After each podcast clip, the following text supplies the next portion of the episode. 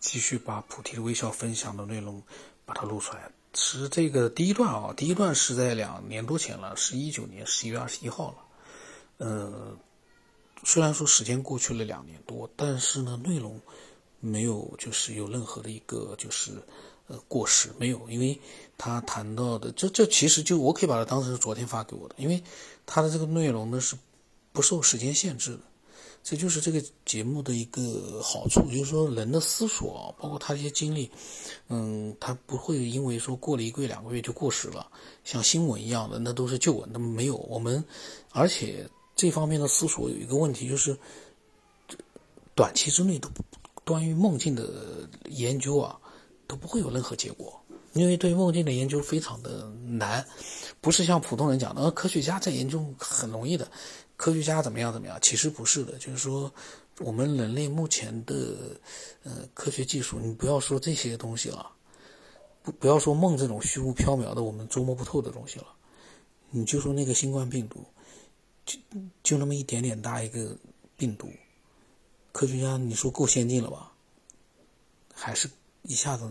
没办法解决掉。所以呢，科学无疑是让社会。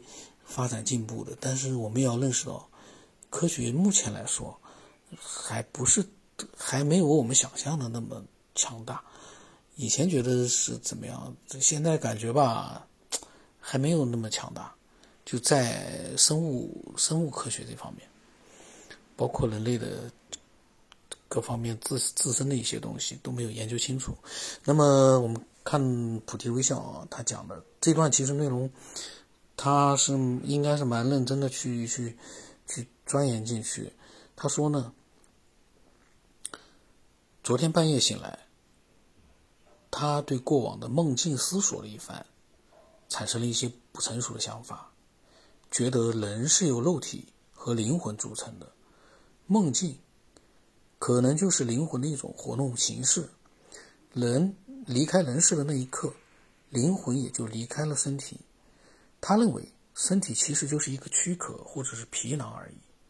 他也相信有转世轮回一说，其实就是灵魂有一个躯体注入到了另一个躯体，灵魂可以永存，在不同的纬度空间以不同的形式存在，或者是一种植物，也可以是一种动物。总之，有生命的物种都可以是灵魂存在的形式。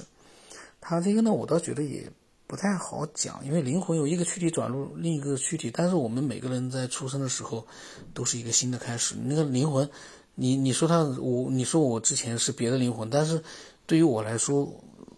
我来到这个人世间就是灵魂的开始的时间。至于之前呢，你也记不住，等于就不存在了。我是这么想的。这有一次我好像也突然之间想到，也就是说。嗯，你说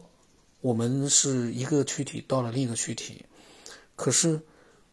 在我的这个躯体，包括我的灵魂，我没有任何其他的记忆，我的记忆都是从这个身体开始的。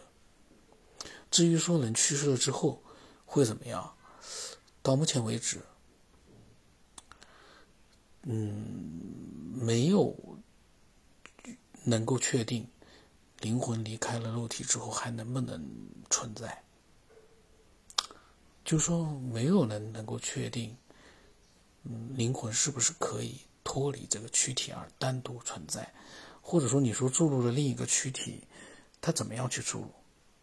灵魂怎么样脱离我们这样一个躯体？灵魂又不是一个灵魂，你说它看不见摸不着，但是我又觉得吧，也没那么简单。然后他说。另一个点呢，就是每个人都会做梦，睡眠好的人通常不记得自己做过梦，倒真的是可能我睡眠好，我就不记得自己的梦，嗯，也不是完全不记得，就是经常会就是想到一点，然后呢，隔一会儿就忘掉了。他说呢，睡眠不好的人会记住自己做的梦。当你觉得自己在做梦的时候，其实你已经醒了，打引号的醒了，他打引号的醒。他说他那一天能控制梦的状态，其实就是。半醒的状态，就是打引号的醒。这个呢，我倒觉得是对的。他那天就是我上一集说的，他五次可以过自由的从梦里面出来，然后呢睡着了又进入到连续的进入到上一个梦的那个连续下去。这个呢，我就觉得他说半醒呢，我觉得还好理解一点，就是他一直没有脱离梦的状态，游离了一下之后又进去了。这个倒有可能，因为本身你没有完全醒过来。他说呢，他还是坚持自己的想法，梦境是灵魂的重要活动方式，是连接其他维度空间的通道，甚至于通过它可以进入到平行宇宙。所有有人在梦，所以呢，有人在梦里感觉到了未来即将发生的事，就是预言，其实就是灵魂穿越到了其他平行宇宙或者其他时间线，通过记忆残留，我们部分感知到了。所以总有人感觉现实中发生的是似曾相识，其实呢不是幻觉，也幻觉，也不是预知，只是灵魂已经在某一个时间进入过其他平行空间，目睹过而已。他这个目睹也是打引号的，等于说他其实讲的就是，他如果这个是指的是梦的话呢，我觉得梦你让我们跟现实世界产生一种似曾相识，我觉得我个人感觉哦。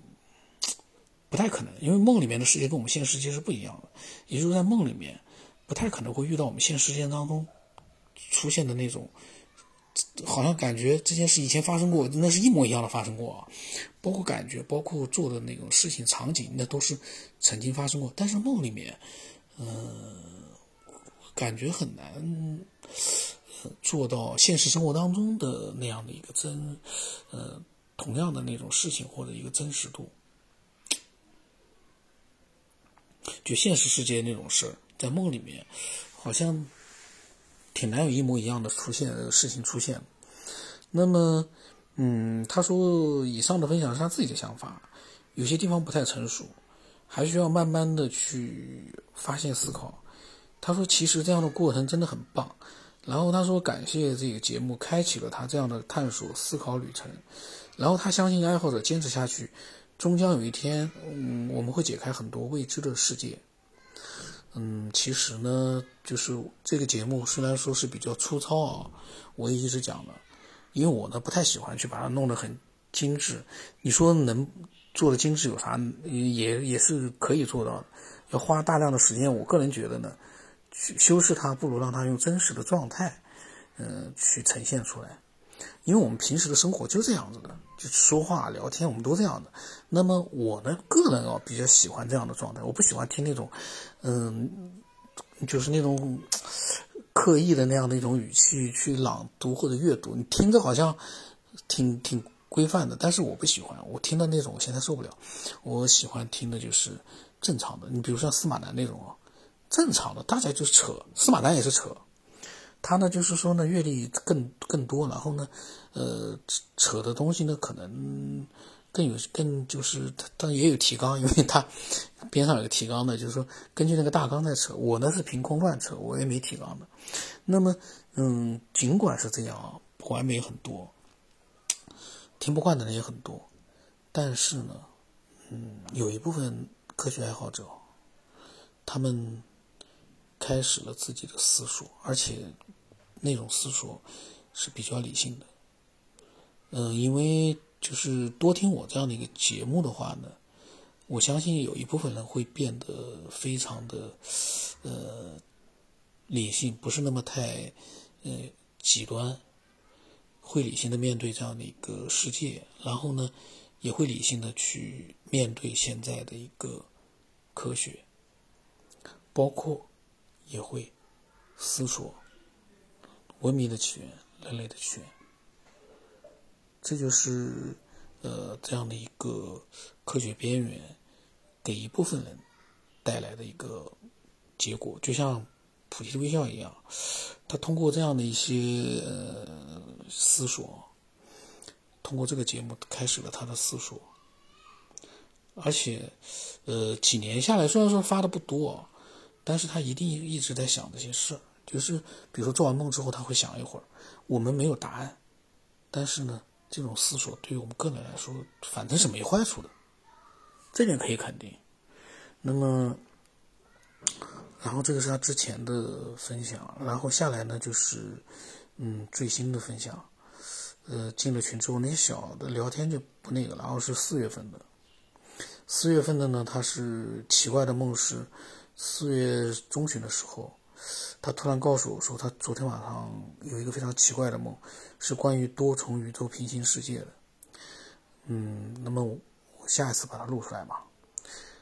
看看他这个世界，因为他呢昨天没有说问我录没录的时候，我他嗯发了这样一段，我没仔细看，因为我的习惯是在录的时候呢，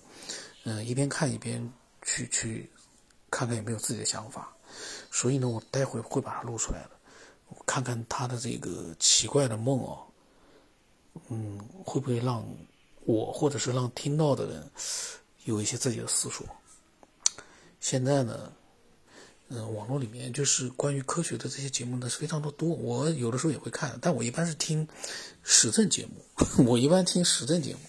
听司马南那种就是关于社会方面的时政节目。就科学节目我一般不大听，因为，呃，基本上呢就是，呃，怎么讲呢？准备的太多了，太完美了，我不大喜欢听。我喜欢听的是真实的东西。这可能就是我，呃，这个跟跟别的人可能不一样，也就是说，嗯，让很多人不太接受的原因。但是呢，呃，这就是我想做的，因为我的那个喜马拉雅的评分，其实你看啊，中间分数是没有的，要么是五分，要么都是一分。而且有的人说了，如果人打零分的话，他打零分，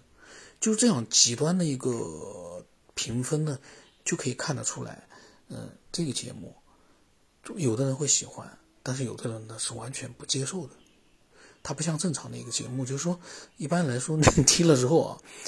他不一定会很反感你，但是我这个节目呢，会让一部分人特别反感。原因我不知道，因为我也不太去关心这些事。就是说，他会特别的，就是有一种说不出来的那种怨恨，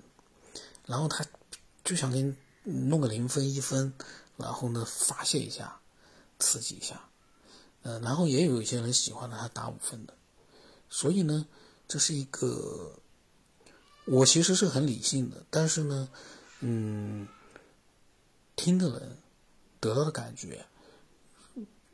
嗯，可能会有的会比较极端一点，这就是，这也是一个值得研究的一个事情。当然，现在没有时间去研究这些东西。呃，总之呢，就是，呃，这个节目呢，我会我录肯定是这样的录，就是不会去做什么准备的，直接的就是，呃，把它录一下，然后中间呢，各种各样的一些错误啊，或者说是启发都会有。真实的世界现在就是这个样子的，所以呢，这是我觉得。我个人最喜欢的，呃，一种模式，